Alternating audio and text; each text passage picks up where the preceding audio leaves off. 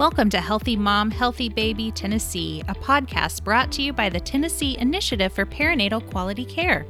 TIPQC exists to improve health outcomes for mothers and infants in Tennessee through our Quality Collaborative that will identify opportunities to optimize maternal and infant outcomes across our state and is funded under a grant contract with the state of Tennessee. The Healthy Mom, Healthy Baby Tennessee podcast is designed for medical professionals and for patients and families across the state. We will focus on all aspects of the perinatal period with special attention to reducing our maternal mortality rate. This podcast is brought to you through a cooperative agreement with the Alliance for Innovation on Maternal Health. Welcome back to another episode of Healthy Mom, Healthy Baby Tennessee. I'm your host, Amanda Nally. We're excited to share this conversation between Dr. Anna Morad, the TIPQC Infant Medical Director, and Dr. Morgan McDonald, the Deputy Commissioner for Population Health at the Tennessee Department of Health. They discuss adverse childhood experiences, or ACEs, and how those experiences can affect the long term health of children across our state. Let's jump right in.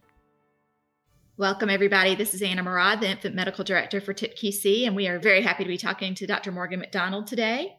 Morgan is our Deputy Commissioner for Population Health for the state of Tennessee. Welcome, Morgan. Thank you. So, tell us a little bit about yourself and how you found your way to public health. Sure. First of all, thanks so much for having me on the podcast. And it's really a pleasure always to work with TIPQC. The work that you guys do is such high impact. And we as a state are really privileged to work with such a talented group of folks across the state coming from multiple different perspectives. So, a little bit about me. As you mentioned, I'm currently serving as the Deputy Commissioner for Population Health at the Tennessee Department of Health. And I found my way into that role, I think, really mostly because of a passion to think about health and health care comprehensively, and particularly from the perspective of some of our most vulnerable patient populations. I'm trained in internal medicine and pediatrics and went to med school at Vanderbilt and then residency at University of North Carolina and was on faculty there for a little bit before coming back to Vanderbilt as MedPeds faculty and um, working closely with the residency program there. And what really drew me back to Nashville was that opportunity to work with vulnerable patient populations. And at the time, the uh, student run health clinic Shade Tree was uh, really looking for experience in local FQHCs and in the day to day operations of the safety net in Nashville.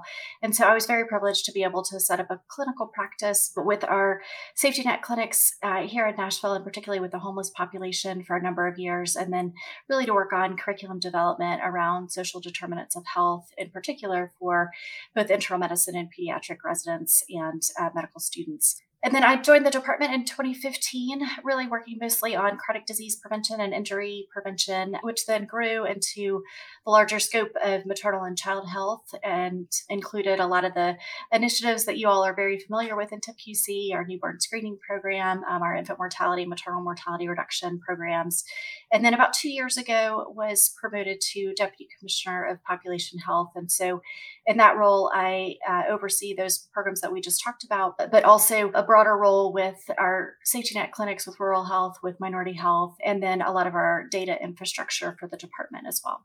It's a, a big job.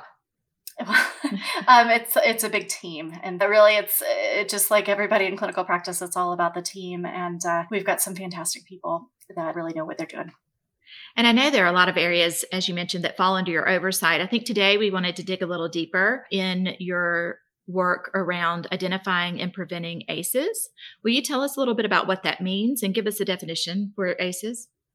Sure. So I think most of us in the community and in medical practice are by now familiar with ACEs, so adverse childhood experiences. And that's the term that we use to describe significant trauma or toxic stress, as we sometimes refer to it, that can impact early brain development. And the initial CDC Kaiser study in the late 90s identified a specific set of ACEs. So those were parental incarceration or mental illness, substance abuse, divorce, domestic violence or abuse or neglect.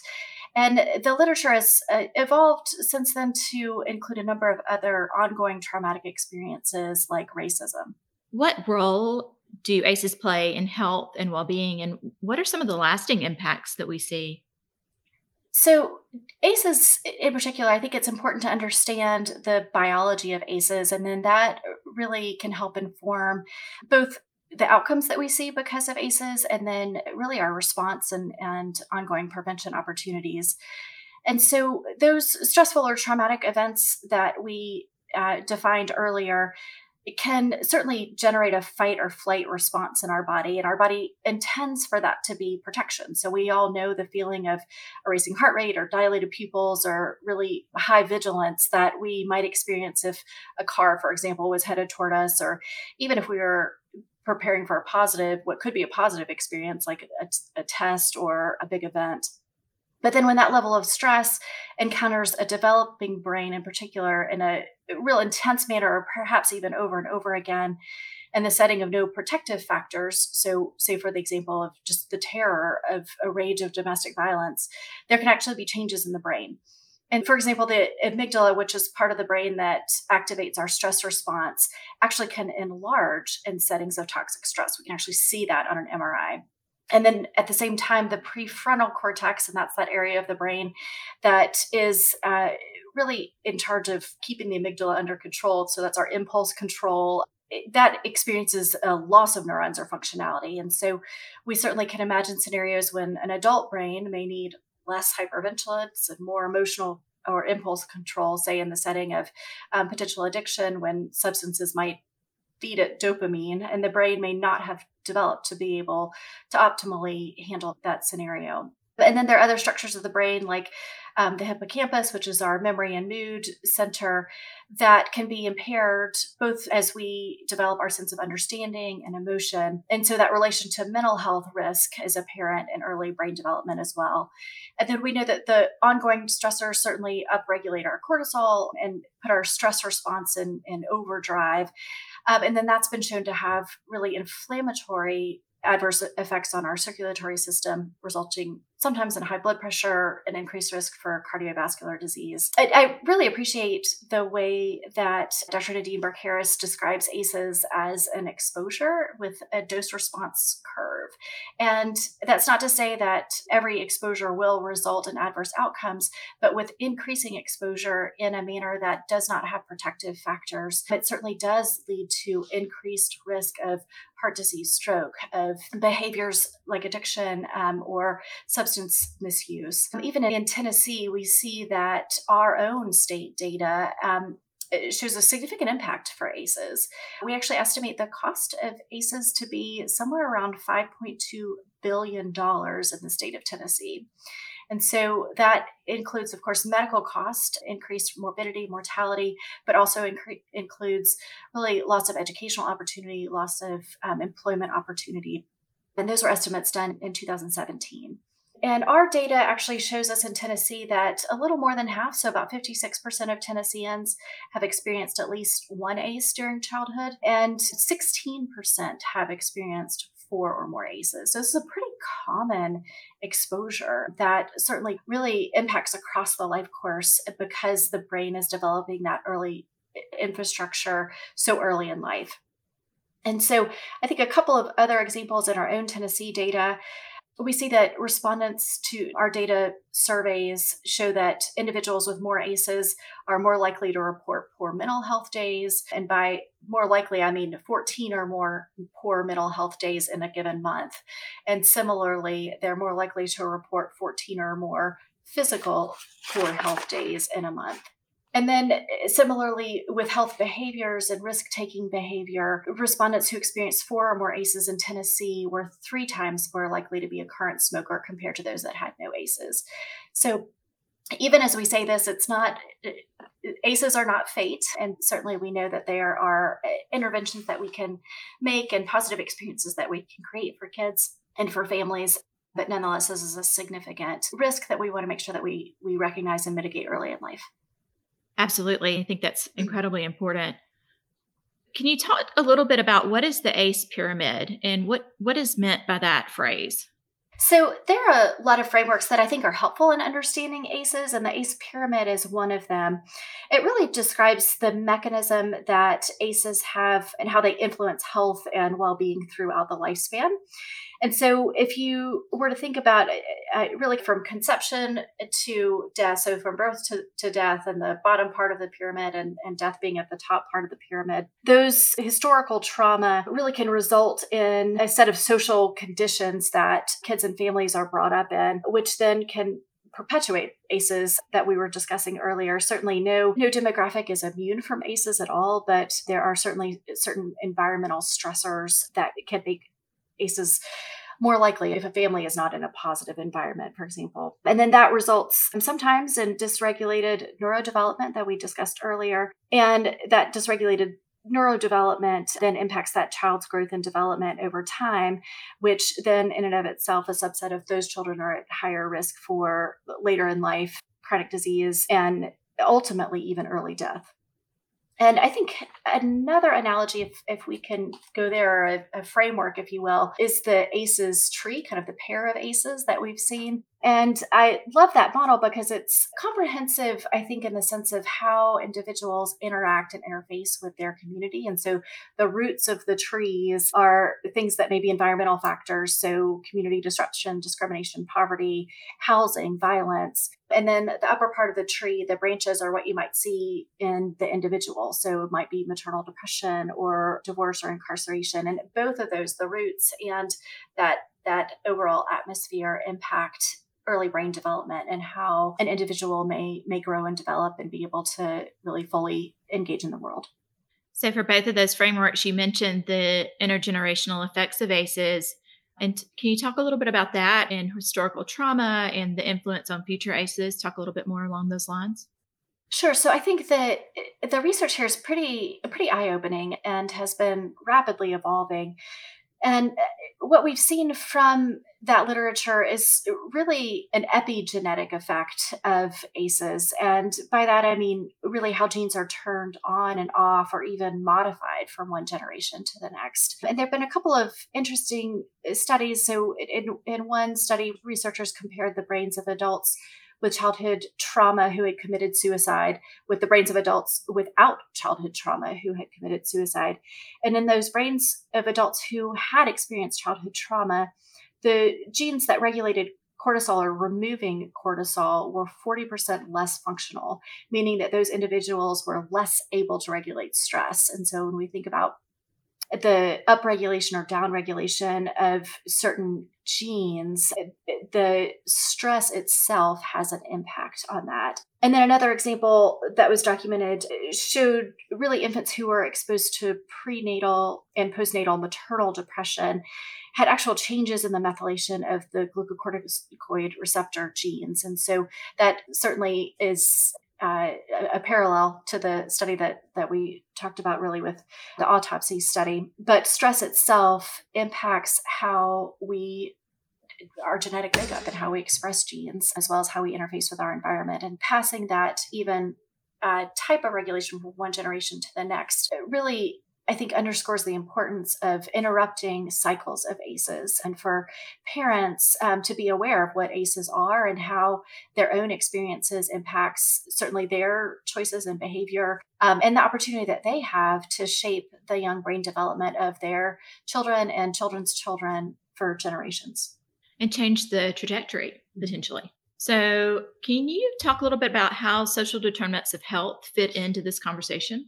So I think that tree analogy is, is really pertinent there, and that underscoring the roots of an individual, if you will, are often similar to those social determinants of health. So, access to care, poverty, violence, housing, all of those certainly create environments where ACEs may be more or less likely, or where families who and individuals who experience ACEs may thrive or not thrive, depending on really their ongoing stressors and the availability of supportive and nurturing environments that they may encounter. Can you talk a little bit about resiliency and what do we do to create or improve resiliency in children who are impacted by ACEs? Yeah, so I think the really great news is that we can address ACEs both systematically and individually. And we know that positive childhood experiences so are foundational and really are critical to to providing that brain cushion, if you will, during the building of early brain architecture. And there are some traumatic experiences that may not be avoidable or traumatic experiences that may have already been experienced. And so being able to really equip parents with the knowledge of those positive childhood experiences really can reverse the course and assist all of us in building healthier brains for kids. So those positive childhood experiences are things like being able to talk with families about feelings and then kids that say that they felt that their family really stood by them or that they had another trusting adult that stood by them and understood their experience also uh, created um, really a sense of protection for those kids. Some other things that we count, if you will, as positive childhood experiences include enjoying participating in community traditions, feeling a sense of belonging, whether that's in high school or early school, feeling supported by friends, and then having at least two non parent adults who took a real interest in them. And then, of course, feeling safe and protected by an adult in the house is also protective from adverse childhood experiences. I think one important thing to know is that every sector can do something to promote protective factors for kids and families. And so we can think about this in the economic sector, and unemployment has a real impact on ACEs and on the ability for families to be able to care for young children. Similarly, those policies around family friendly work policies, being able to take paid family leave uh, and paid medical leave, be that with the birth of a child or with even an illness of a family member again creates that supportive infrastructure for families that that also is a protective factor and then policies that protect against violence so things like public education campaigns, trauma informed care, be that in daycares or schools, and then bystander approaches and really involving the community. And if you see something, say something. Dr. McDonald, what are some things we can do to screen our patients for ACEs and some interventions that we can instruct our families to do that may be helpful? So I think there are a number of interventions that providers can make, uh, both in their own clinical practice as well as in their engagement with community resources and from a policy perspective as well. We know that screening helps. So the American Academy of Pediatrics has a great toolkit for practice integration that really digs into primary and secondary and tertiary prevention. So, those things that we can do with anticipatory guidance from a primary prevention perspective, and then secondary intervention being things like screening. In adults, there is, of course, the traditional ACE score that we talked about earlier. And then in kids, there are a number of screening tools that are either in validation phase or that have already been validated. Certainly, I've seen a lot around the Center for Youth Wellness ACE screening, the Pearl screening tool and then want clinicians and providers to really be conscious of ways that we as a state agency and as a public health department can come alongside and assist in that way. When practices implement aces screening tools please keep in mind a number of resources that we are happy to make available to you in the practice setting Certainly, most practitioners are familiar with WIC or SNAP for those that have food insecurity. Similarly, every health department provides family planning services. And if that is a source of stress or if it may be a source of opportunity for a family to really be able to engage in family planning uh, options in a culturally competent way. Every health department provides that free of, of charge. And then we also have a relatively new program, the CHANT program, Community Health Access and Navigation in Tennessee. That's what that acronym stands for. And it is really a blend of medical care coordination as well as social services care coordination. It uh, houses our children's special services program, which is our payer of last resort for kids with special health care needs that may have medical needs that are not paid for um, by insurance, um, whether they are currently insured or uninsured. And then it also is an opportunity really for social service referrals for all types of social services. And so, again, if there's food insecurity, if there is a, a need for care coordination navigation around insurance, so if there's potentially a job loss or a, a life changing event that your patients need need help with navigating that. There's 16 different pathways that CHANT care coordinators can really assist clinicians. And so if there's a positive screen, we encourage you to visit our website, tn.gov slash health. You can just type CHANT in the search, and there's a referral form and phone number, and we can walk you through that process. That's available in all 95 counties uh, in Tennessee. And so, those kids that you're particularly worried about, they need a safe sleep environment. Mom may be struggling with postpartum depression, and you need a resource for that. Those are all ways that we're happy to help engage in, in, real time and walk those families through care coordination process and can take some of the burden off of your practices. Yeah, I think Chant is such a great resource to know about. So, what progress have we had in addressing ACEs in Tennessee, and what are some steps forward coming out of the pandemic? So I think one of the greatest things that came out of the last really decade of work in the state on ACEs is a common language and really an understanding of the science of brain architecture and being able to break that down into helpful analogies and thinking about the air traffic control center that's being developed in a young child's brain and being able to really understand how it is that child can then take in all of the inputs and regulate that in a manner that makes sense in their school environment or in their work environment later in life. And that brain architecture is really what's being developed in early childhood.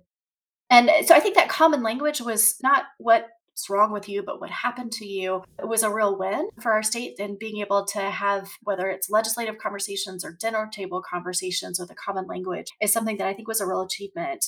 And I think that coming out of the pandemic, we have a real opportunity to build on that understanding. We have an opportunity with significant federal funding coming in that can build additional infrastructure for families. So, are we again building that economic opportunity, that educational opportunity? Are we addressing education gaps that we know have been growing over the past year? Are we doing it in a way that is understanding of the trauma that families might have faced? And are we able to provide that training to our staff, be it in an educational setting or in a medical setting. And then I think understanding that there are still gaps in our language, that there's still uh, a tendency to blame the victim. And to the degree that we can really turn those conversations again into what has happened, not just over the last year, but potentially over the lifespan of a child or an adult. That then gives us a mechanism of really progress moving forward and understanding that even if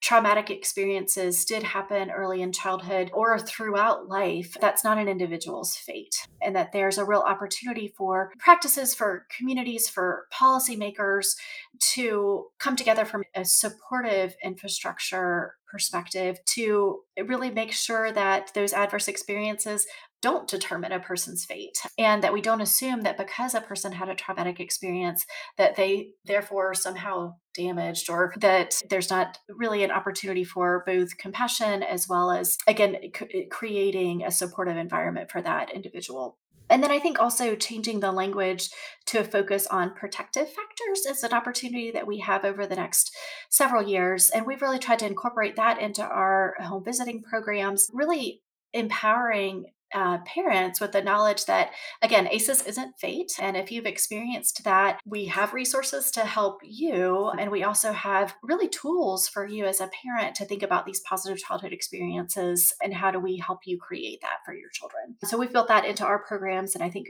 clinicians are, are building that into their practices across the state as well. And I think you touched on this with some of your earlier comments, but are there other specific policies that public or medical providers can advocate for to provide the kind of supportive environments that families really need to prevent and mitigate ACEs? There specific things you want to mention again? Sure. So I think there there are probably a dozen things that we could mention even off the top of our heads, and uh, certainly with as practices are thinking about their own trauma informed care, how do they get the training that they need and their resources from the state and federally to provide that trauma informed care clinically? I think also advocating for trauma informed disciplinary practices in schools, advocating for paid medical leave when families need that, and also there's funding opportunities uh, to advocate for, particularly in the area of evidence based home visiting and our evidence informed practices, so like the CHANT program. We are very fortunate that we were able to use some of the TANF funding from Department of Human Services this year to expand evidence-based home visiting to all 95 counties. And we have a centralized referral process again going on our website tn.gov/health. You can type in home visiting and we can get you a way to get families plugged into evidence-based home visiting, but expanding funding for those programs certainly on a system level impacts ACEs and provides uh, really supportive infrastructure for families as well. That is super exciting that home visiting is now in all the counties. That's a huge, huge benefit for our families. What are some other resources that our listeners can access to learn more about prevention of ACEs or to learn more about their own exposure? So there are a number of different resources that both nationally and internationally, the Alberta Institute has a, a great resource. The CDC has a number of uh, different websites, but their main ACEs website actually has a very large company of research regarding particularly ACEs outcomes in a couple of dozen different sectors and health impact areas. The American Academy of Pediatrics, as I mentioned, has the Resilience Project and a couple of other healthy brain development resources. But the Resilience Project has a pretty detailed toolkit for practice implementation, but also some great educational videos and handouts for parents. We put some of those resources on Kids Central Tennessee. The uh, ACE Aware Foundation um, or ACE Aware Initiative has pulled together a number of really kind of user friendly resources as well. And then we've got some state based resources. Uh, the Tennessee uh, Commission on Children and Youth has an ACEs really landing page, the Building Strong Brains landing page that uh, provides some training resources as well as uh, helpful videos, data, and an update on what the state is doing around ACEs, as does our website and the Kids Central TN website. Those are very helpful resources. So, Dr. McDonald, we really appreciate your time today. I think I've learned a lot. I hope our listeners have too. We appreciate it and look forward to hearing from you next time. Thanks so much, Anna. Thank you for listening to this episode of Healthy Mom, Healthy Baby Tennessee, presented by TIPQC. TIPQC is funded under a grant contract with the state of Tennessee. Healthy Mom, Healthy Baby Tennessee is brought to you through a cooperative agreement with the Alliance for Innovation on Maternal Health. Do you have ideas for a future guest or topic, or even have a question you would like answered on upcoming episodes? Visit www.tipqc.org, that's T I P Q C.org, and click on podcast to submit suggestions and questions to our podcast team. Make sure to subscribe to our podcast to be the first to know when new episodes are available and find us on Facebook, Instagram, Twitter, and YouTube to stay in the loop with our active projects and other relevant news relating to perinatal health in Tennessee.